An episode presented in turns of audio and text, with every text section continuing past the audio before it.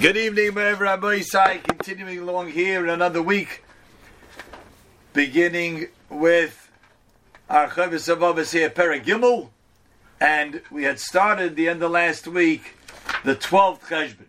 And this 12th Cheshbon was that when a person finds himself, we extended it, if we see by others, but certainly when a person knows that he has this passion and he's putting his all, he's putting a tremendous amount of effort into building up his his uh, wealth in this world, building up his uh, his great uh, financial portfolio, or expanding on his assets, and he puts in a lot of effort into it, and he he networks with those people who can get him to to the goals that he has set for himself, and he realizes that he's really uh, focusing a lot of his energy and his time into that, and uh, at the same time, he's neglecting some of his obligations to store away provisions for the next world.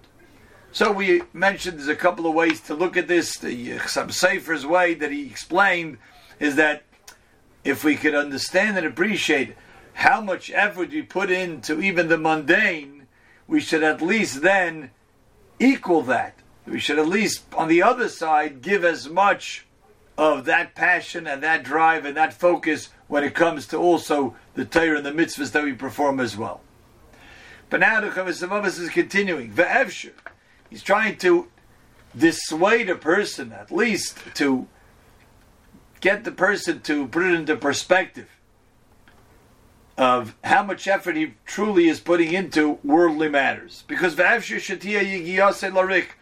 person sometimes puts in so much time into trying to accumulate wealth or expand his wealth, and it could be that it's all for naught.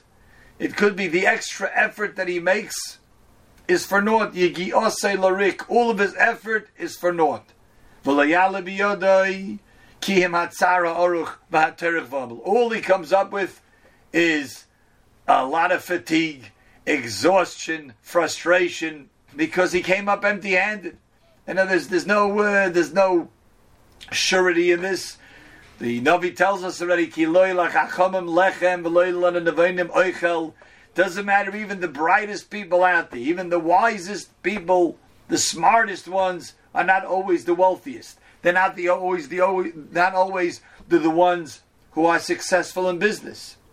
And that Shlomo Melech was trying to impress upon us that don't think, well, because I'm so smart and I have a good business acumen, therefore I'm going to make it. You know, there's a famous statement. I think it comes from. Uh, I don't think it's Winston Churchill. I think it's an American statement. If at first you don't succeed, try, try again. Who was the guy who said that one? He certainly never learned Cheves Havavas because it, it's not really true. It's not true. Yes, we put in our effort and we have to, but we always have to know the source and the address to all success.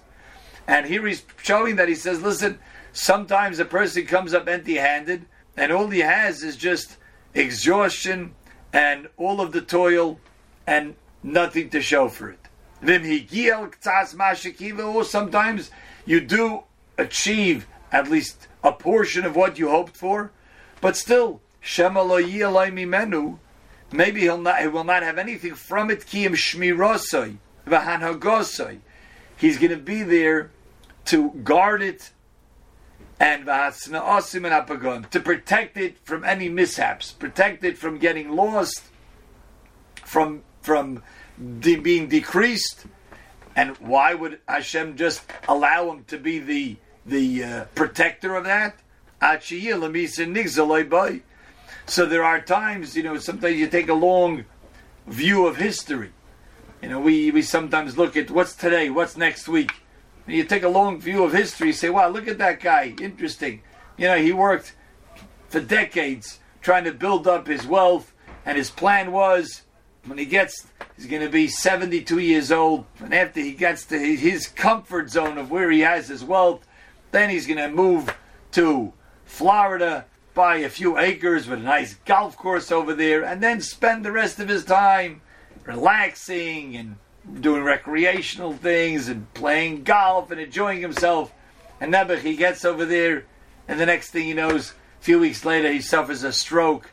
His wife ends up being take, taking care of him, and they sometimes exhaust all of their money just on the doctor bills and the various assisted uh, aids that they need, or sometimes they don't even make it that far and they leave their money to others.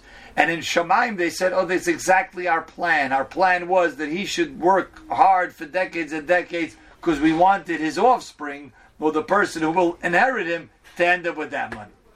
Now we don't have to look at the at the, all situations as doomsday. You know, don't try to earn any extra money because who knows what will happen with it. But Chavaslova say we should put it into perspective. Don't think, you know, oh yeah, that's what we got to do. That's the that's the the dream in this world. You got to build up till you make it, till you make it, and then a little bit more, a little bit more, till oh, now I'm ready. And uh, you know, we, have seen this. Just so many examples of this. You know, there were people who took millions of dollars. Pretty good. You have to have millions of dollars. Most of us didn't even have that. But there were those who had millions of dollars, and they invested in it. They invested it in a in a secure fund, a secure investment, which they're going to get tremendous return on their investment. And they, some of them, I know a particular person, Nebuch, he's not living anymore. He's a tremendous Talmud Chacham, and he invested basically all of his life savings. Now he had a good plan. His plan was he he worked as a as a as a rav and, in, in, as a teacher for many many years. And then he took all his life savings. He says now he wants to go spend the rest of his time just being able to learn. And he invested all of his life savings, and many invested millions with Nebuch, this Jew, Mr. Madoff. And they thought, shh, we're going to make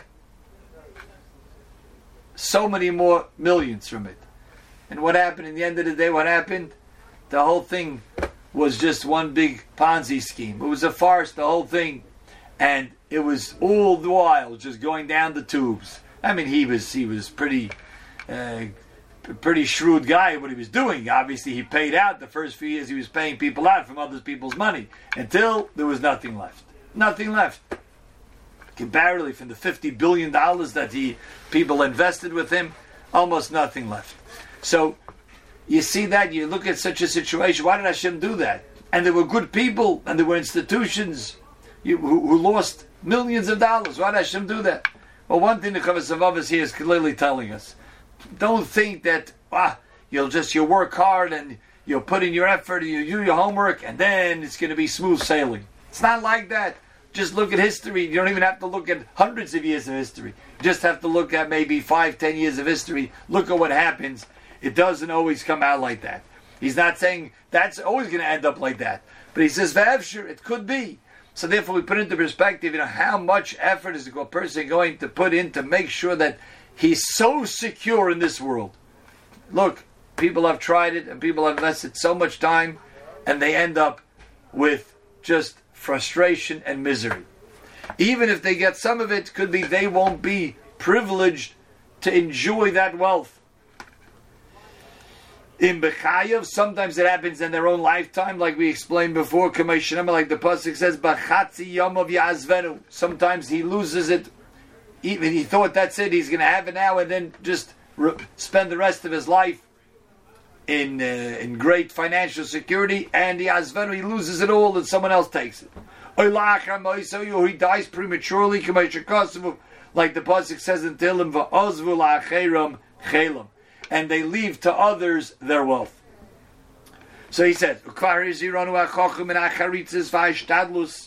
Chacham already has warned us about the effort and the diligence that we put in laharbis b'mamad to those people who try to accumulate wealth. We're talking about wealth beyond what a person needs to live, what a person needs to to even take vacations, to be able to to be calm, and get back to himself and re-energize himself. But the the to the point of just having hordes and hordes of, of money in the bank, like the says in Mishlei for Shlomo Al Tiga Lahashir. Don't put in so much effort to become massively wealthy. Mi binoscha chadal. Hold back from all of your thinking about it and investing so much time and effort into it. V'siper madva nimtzeboy b'amrei. And he says right over there in that passage, because sometimes what happens is, you blink your eye and it's gone. In others, it happens. And it happens often enough that Shlomo HaMelech says we should be able to see it.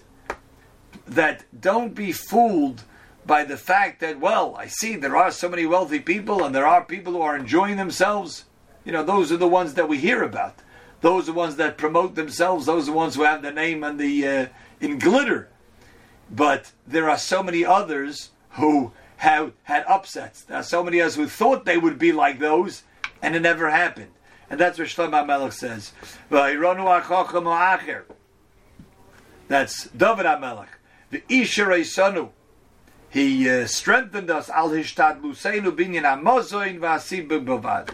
So Shlomo HaMelech's father, David HaMelech, says, listen, if you want the, the, the real formula, the best formula for how much effort a person should put into earning a living, Ba'amra Yegia Kapecha Kiseichel Ashrecha v'Tevlach. Those who gain from the toil of their hand, they work. They even work hard. They work hard, but they, they put in a, a, a normal day's work. They don't work endless hours. They don't work extra hours. Know, say, well, let me work on the weekend so I could make more. They they earn a living properly, honestly. Uh, someone who's benefits from the Yegia Kapecha Kiseichel, he'll eat from it, he'll benefit Ashrecha. He is the happy one, V'tevloch. And the Gemara tells us, Ashrecha Bailam Hazeh, V'tevloch Bailam Haba. He'll be happy in this world and it'll be good for him in the next world. Why? Because a person who's able to live and be satisfied with earning a day's living, earning money that he's able to then live properly, so he's happy in this world. He's happy with his chelik, his lot. He lives securely in this world, and then he's also able to then focus and spend the time for things that pertain to the next world. We don't take any of our money to the next world. It doesn't matter. Even if you have FDIC, it doesn't matter. Even if you put it in a Swiss bank account, we don't take it to the next world. We don't take any of our wealth to the next world. The only part of our wealth that we take to the next world is what we give away from um, our wealth for the proper things like tzedakah. That's what the Gemara tells us. That remains with us forever. But the so that's why Shlomo Melech and David Melech tell us this is this is the right perspective to to think about. V'chein. So we have time for the one more over here. It's an amazing thing. What he talks about over here Sholach chosid. Now this chosid is interesting. I'll just leave you who this chosid is. There's a pasuk in Mishlei, in Perek, uh, where is this? Perek Lamed. So Perek Lamed in Mishlei, the the uh, Perek begins Divrei Ogur ben Yoke Hamasa Neuma Gerveli Isiel. So that whole parak in Mishlei, which is all chachma, wisdom, supposedly from Shlomo Melech, but this parak starts Ogur ben Yoke. Who was Ogur ben Yoke? So most Mefarshim, like Rashi and others, explain it's another euphemism, it's another way of describing Shlomo Melech and giving us over chachma. But the Ibn Ezra says that actually this Ogur ben Yoke was a different chacham. But Shlomo Melech took his chokhmah from Agur ben Yoka and he incorporated it into his Sefer Mishlei. And this Agur ben Yoka has a piece of wisdom for us in Mishlei Perek Lamed. In Mitzvah tomorrow night, we'll discuss what it is. A good Nacht.